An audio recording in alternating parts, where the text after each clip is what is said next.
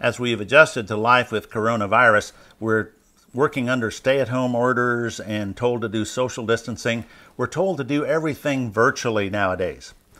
Well, we're doing our best, but Mother Nature will only go so far. This even applies to our veterinarian.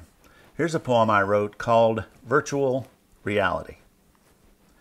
Due to coronavirus, the vet had changed his ways. Virtual consultations now filled his practice days. The health department said to do social distancing, avoiding personal contact as part of everything. So the vet now worked online, reviewing clients' vaccinations as they prepared to move cattle to their summer destinations. Then one old rancher said with a twinkle in his eye, Hey, Doc, there's something that I've just got to try.